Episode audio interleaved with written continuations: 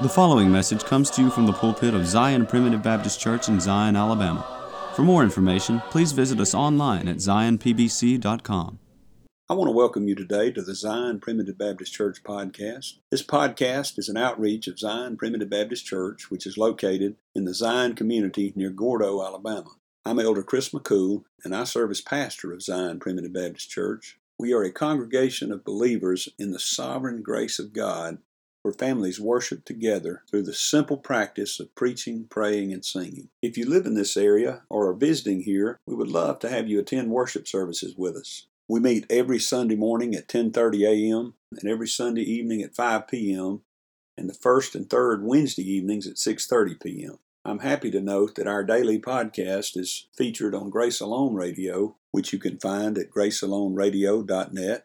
You can find the schedule on the website, and you can also download an app to your phone so that you can listen wherever you are. Grace Alone Radio is a twenty-four hour streaming service which carries the message of God's sovereign grace around the clock and around the world.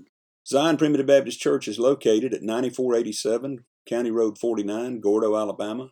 That's near the intersection of County Road forty-nine and Alabama Highway one fifty-nine. About ten miles north of Gordo, Alabama, and about eight miles northeast of Reform, Alabama. If you're interested in finding more sermons, you can go to our website at zion p b c dot com, that's Z I O N P B C dot com, where you'll find all of our posted sermons as well as a link to subscribe to our podcast.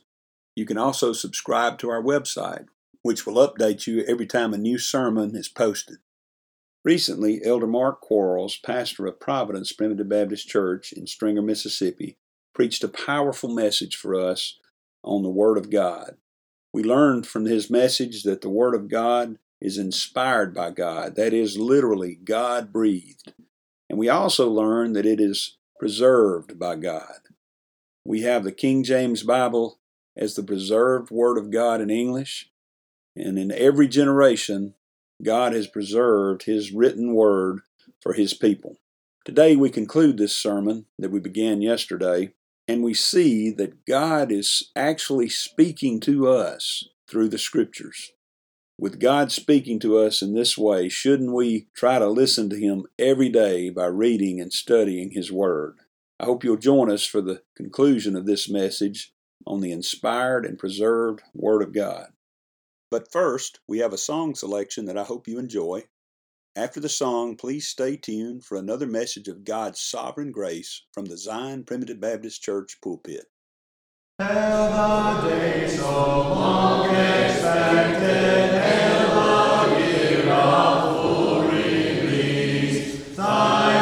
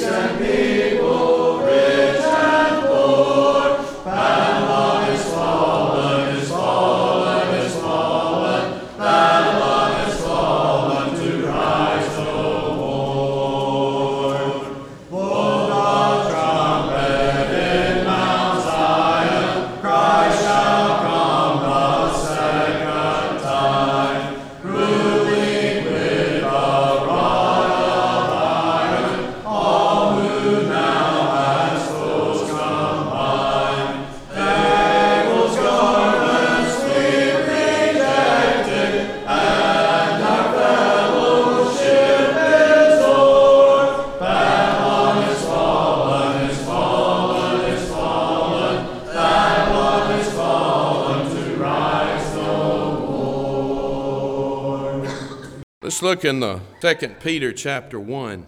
Now this book, Second Peter, was penned, again it's the words of God, but it was penned by a man that walked real closely with the Lord. He walked on the hills of Galilee with the Lord. He saw the Lord heal the blind. He saw the Lord heal the lame. He saw the Lord cleanse the lepers. He saw the Lord even raise the dead to life. He ate with the Lord. He fished with the Lord. He saw the Lord walk on water. Here's a man that walked very closely with the Lord. Let's look in Second Peter chapter one, verse sixteen, where Peter would write, "For we have not followed cunningly devised fables." You know where we find cunningly devised fables? In the world. The world's full of them. Cunningly devised fables. Peter said, "We have not followed cunningly devised fables when we made known unto you the power and the coming of our Lord Jesus Christ, but were eyewitnesses of his majesty. For he received from God the Father honor and glory, when there came such a voice to him from the excellent glory, saying, 'This is my beloved Son, in whom I am well pleased.' In this voice which came from heaven, we heard when we were with him in the Holy Mount." Now Peter's describing a scene there on the Mount of Transfiguration where Peter and James and John, who were there in person, were blessed to see the Lord Jesus Christ glorified. They were blessed to get a glimpse of what we'll get when Jesus comes again. Brother Chris was talking about what a day that will be when our Lord Jesus Christ comes again. And they were blessed to see a glimpse of that glory there on the Mount of Transfiguration. They saw it with their own eyes. They heard the voice of God the Father speaking from heaven, saying, "This is my beloved Son, in whom I'm well pleased." They heard it with their ears. Peter goes on to say, "But we have a more sure word of prophecy." More sure than what you saw with your eyes, Peter. More sure than, than what you heard with your ears. We have a more sure word of prophecy. Wonder what that is. I want to know what that is. "Whereunto you do well that you take heed as unto a light that shineth in a dark place, till the day dawn and the day star arise in your hearts, knowing this first, that no prophecy of the Scripture is of any private interpretation." So he tells us what this more sure word of prophecy is. It's the Scripture. He said, "This Scripture is more sure than what I saw with my own eyes and what I heard with my own ears." Let me ask you something. You see something with your eyes and you hear it with your ears, do you believe it? I do. He said, "This is more sure. This Scripture is more sure than what I saw with my eyes, what I heard with my ears." He said it's not of any private interpretation. You know what this book means? It means what God intended for it to mean, because he's the author. You know, we have this concept in the world today about the Constitution. It's called the Living Constitution approach. And those that espouse to that teaching says, you know, it, it doesn't matter what the founding fathers meant for the Constitution to mean, because the meaning of the Constitution changes and ebbs and flows with the passing of time. And as culture changes, the Constitution changes. Now that's hogwash. What does the Constitution mean? It meant what the founding fathers meant for it to mean. And I'll tell you, this book, the Word of God, means what God meant for it to mean. And I don't have the authority to have a private interpretation, nor does anybody else. It means our job is to say, Lord, open my eyes that I may behold wondrous things out of the law. Lord, show me what the truth of thy scripture means, and to try to interpret what the Lord meant for it to mean. For the prophecy came not in old time by the will of man. Again, these aren't Peter's words. It didn't come by the will of man. It came by God's will. God's the author. For the prophecy came not in old time by the will of man. He's specifically talking about those Old Testament prophets, Isaiah, Ezekiel, Jeremiah, et cetera. But holy men of God spake as they were moved by the Holy Ghost. I remember Elder Sonny Piles telling me a story. He was up preaching as a young minister. And back in those days, there was generally a minister sitting right here, at least one. I'm kind of glad Brother Chris isn't behind me tonight. I'm a probation officer. We're, we're trained in firearms to check our sixes, which means dead behind, because that's where your threat's coming from behind you. So it makes me a little nervous when somebody's behind me. But Brother Sonny quoted, accidentally misquoted this text and says, holy men of God spake as they were moved on by the Holy Ghost. He felt a tug on his coattail by the older minister who loudly announced to the congregation, doesn't say moved on, says moved. Well, Brother Sonny at the time didn't quite know the significance of the point the older minister was making until after the service. The older minister got up and said this. He said, this is moving on. This is moving. You see the difference? Amen. Not moving on. Right. Holy men of God didn't speak as they were moved on by the Holy Ghost. They spake as they were moved Amen. By the Holy Ghost. Right. That word move has the connotation of a wind driving a ship. Amen. It's the power of God that produced God's words. Right. And he blessed us to have them today. Now I want to look at We, we see how much Peter valued the scriptures. He said, they're more sure than what I saw, what I heard. You know, I'd kind of be interested how the Lord Jesus viewed the scriptures. What about you? Matthew chapter twenty-two, we'll get a glimpse for how the Lord Jesus viewed the scriptures. There's some folks came up called Sadducees, wanted to trick the Lord Jesus. Now, that's never a good idea. Try to trick the Lord Jesus. You're not going to win. But they said, we got him. Sadducees didn't believe in heaven. They didn't believe in angels.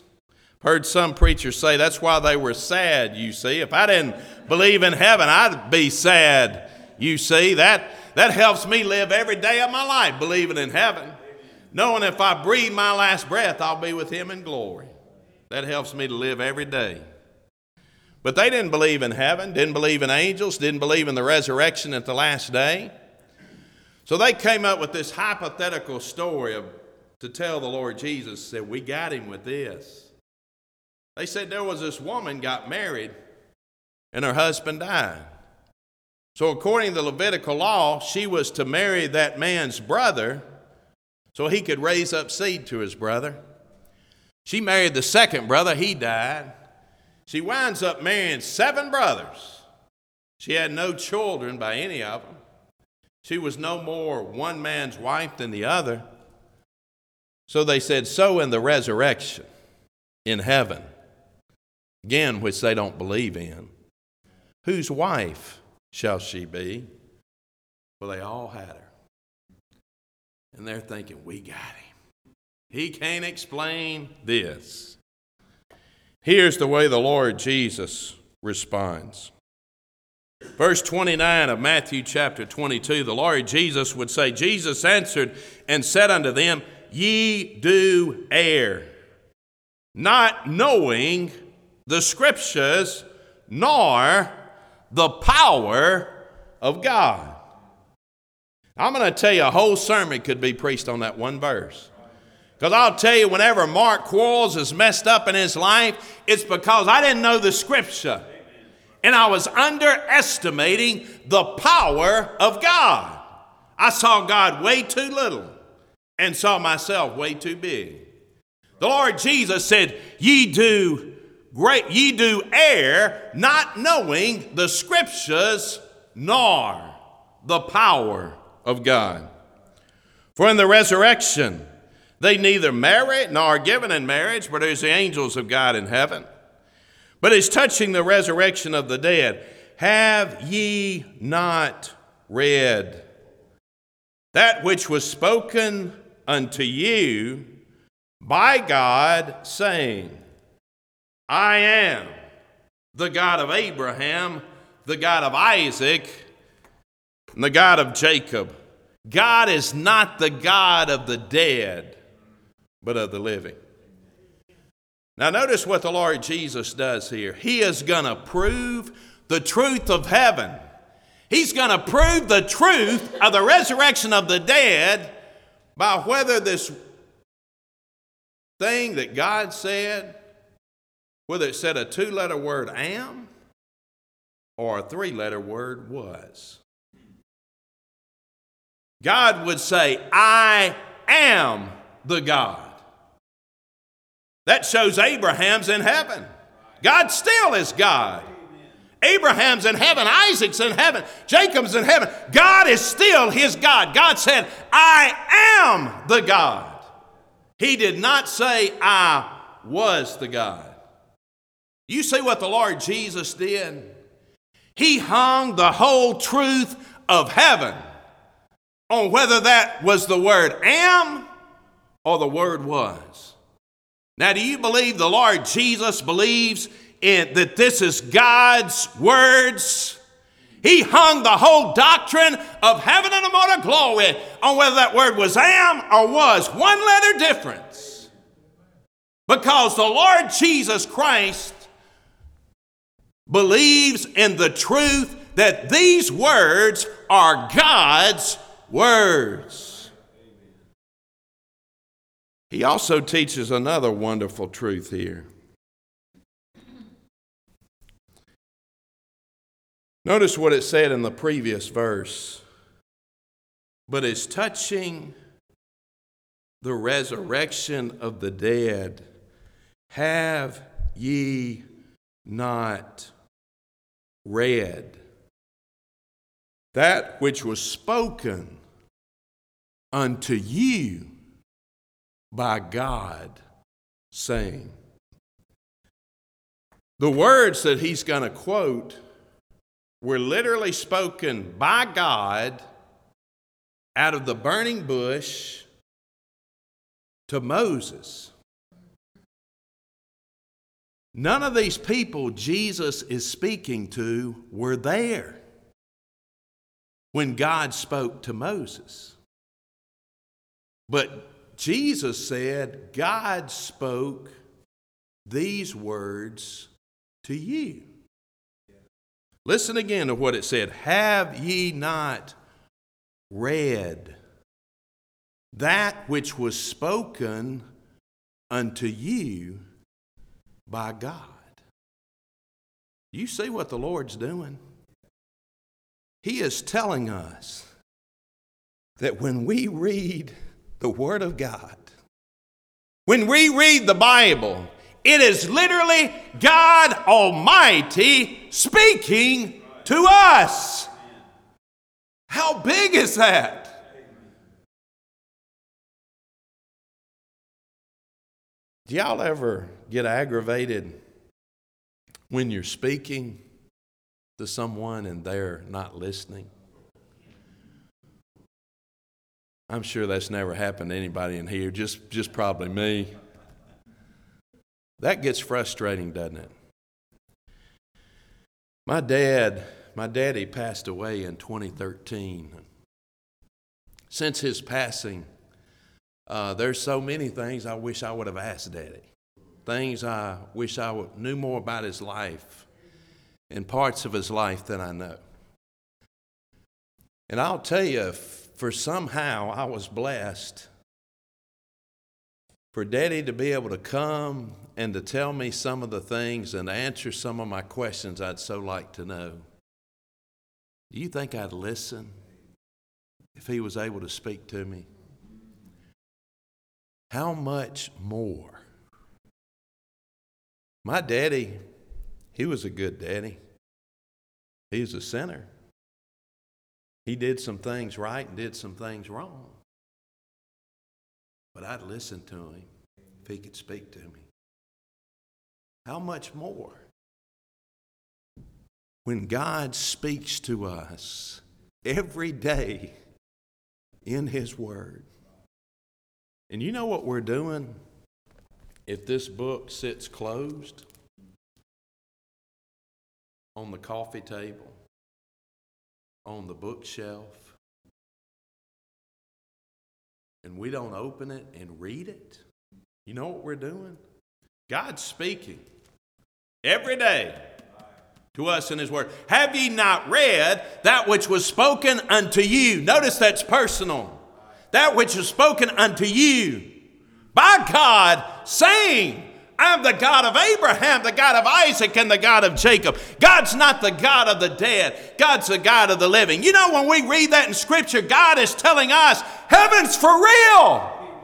And by the blood of the Lord Jesus Christ, you'll be blessed to go there. By the finished work of Christ on the cross, you'll be blessed to be in heaven and immortal glory one day. God speaks to us in his word every day. I'm afraid way too many of my days of my life, I've not listened as I should. He speaks to us in his word. What a blessing that the God of glory would speak to us not only in the congregation of the saints. Not only does the Lord Jesus uh, say, where two or three are gathered together in my name, there am I in the midst of them. But he says, I'm going to speak to you every day in my word. I love what it says in Romans chapter fifteen, and I'll close with this. So many blessings we have in Scripture. Verse four of Romans fifteen says, for whatsoever things were written aforetime were written for our learning, that we through patience and comfort of the Scriptures might have hope. You know that word patience means cheerful endurance. You know, I'm a little better about enduring than I am cheerfully enduring. What about y'all? You know what'll help us cheerfully endure? The Scriptures. Reading the Scriptures every day, having them saturated in our minds. It'll help us cheerfully endure. You know, when the Lord Jesus Christ, right after his baptism, the Bible said he was driven by the Spirit to be tempted of the devil in the wilderness. And for forty days and forty nights, the Lord Jesus Christ, the King of glory, had an onslaught constantly from the devil. You know how the Lord Jesus fought the devil? With the Holy Scriptures. Did he have to do it that way? No. The Lord Jesus Christ is the King of kings and Lord of lords. Could have sim- simply said, get thee behind me, Satan. And Satan would have been obliged to get behind him. But the Lord Jesus, every time he pulled out that sword of the Spirit, which the Apostle Paul wrote, is the Word of God. And he pulled out that sword of the Spirit to fight against Satan at every single temptation. And he did it as an example for us. That when Satan comes, and he comes often, we'd have the Scripture to combat the temptations of Satan. That we, through patience, cheerful endurance, and comfort of the Scriptures. Do we ever need comfort in this old world? Have we ever been onslaught with the fears of the trials and the tribulations of life? We get down and read the Word of God and say, Lord, open mine eyes, that I may behold wondrous things out of the law. And the Lord brings sweet comfort and rest unto our souls, that we through patience and comfort of the Scriptures might have hope. What's hope? Hope's defined as the confident and joyful expectation of eternal salvation. Heaven's real. It's always real, whether we believe it or not. But I'm going to tell you, as I read the Word of God, this is bad English, but it's good theology. Heaven is realer for me when I read the Word of God. We, through patience and comfort of the Scriptures, might have hope. I would to God, every day that I live, as my Lord is speaking to me, that I'd get the book and I'd listen. Lord, what do you have for me today? May God richly bless you is my prayer. Thank you for joining us today on the Zion Primitive Baptist Church podcast. I hope the message has been uplifting and beneficial to you, and that the Lord will continue to bless you to grow in grace and knowledge of the truth. Join us again tomorrow for another message of God's sovereign grace. If you would like to subscribe to our website, please go to w w w dot zion p b c dot com and sign up for email updates. If you have any questions, please feel free to contact the church at zion p b c eighteen forty-seven at gmail dot com. That's Z I O N P B C one eight four seven at gmail dot com. Or you can email me directly at j chris mccool at gmail dot com. That's the letter J, C H R I S M C C O O L at gmail dot com. Again, thank you for listening. May the Lord bless you is my prayer. We thank you for listening to today's message. For more information, please visit us online at zion p b c dot com.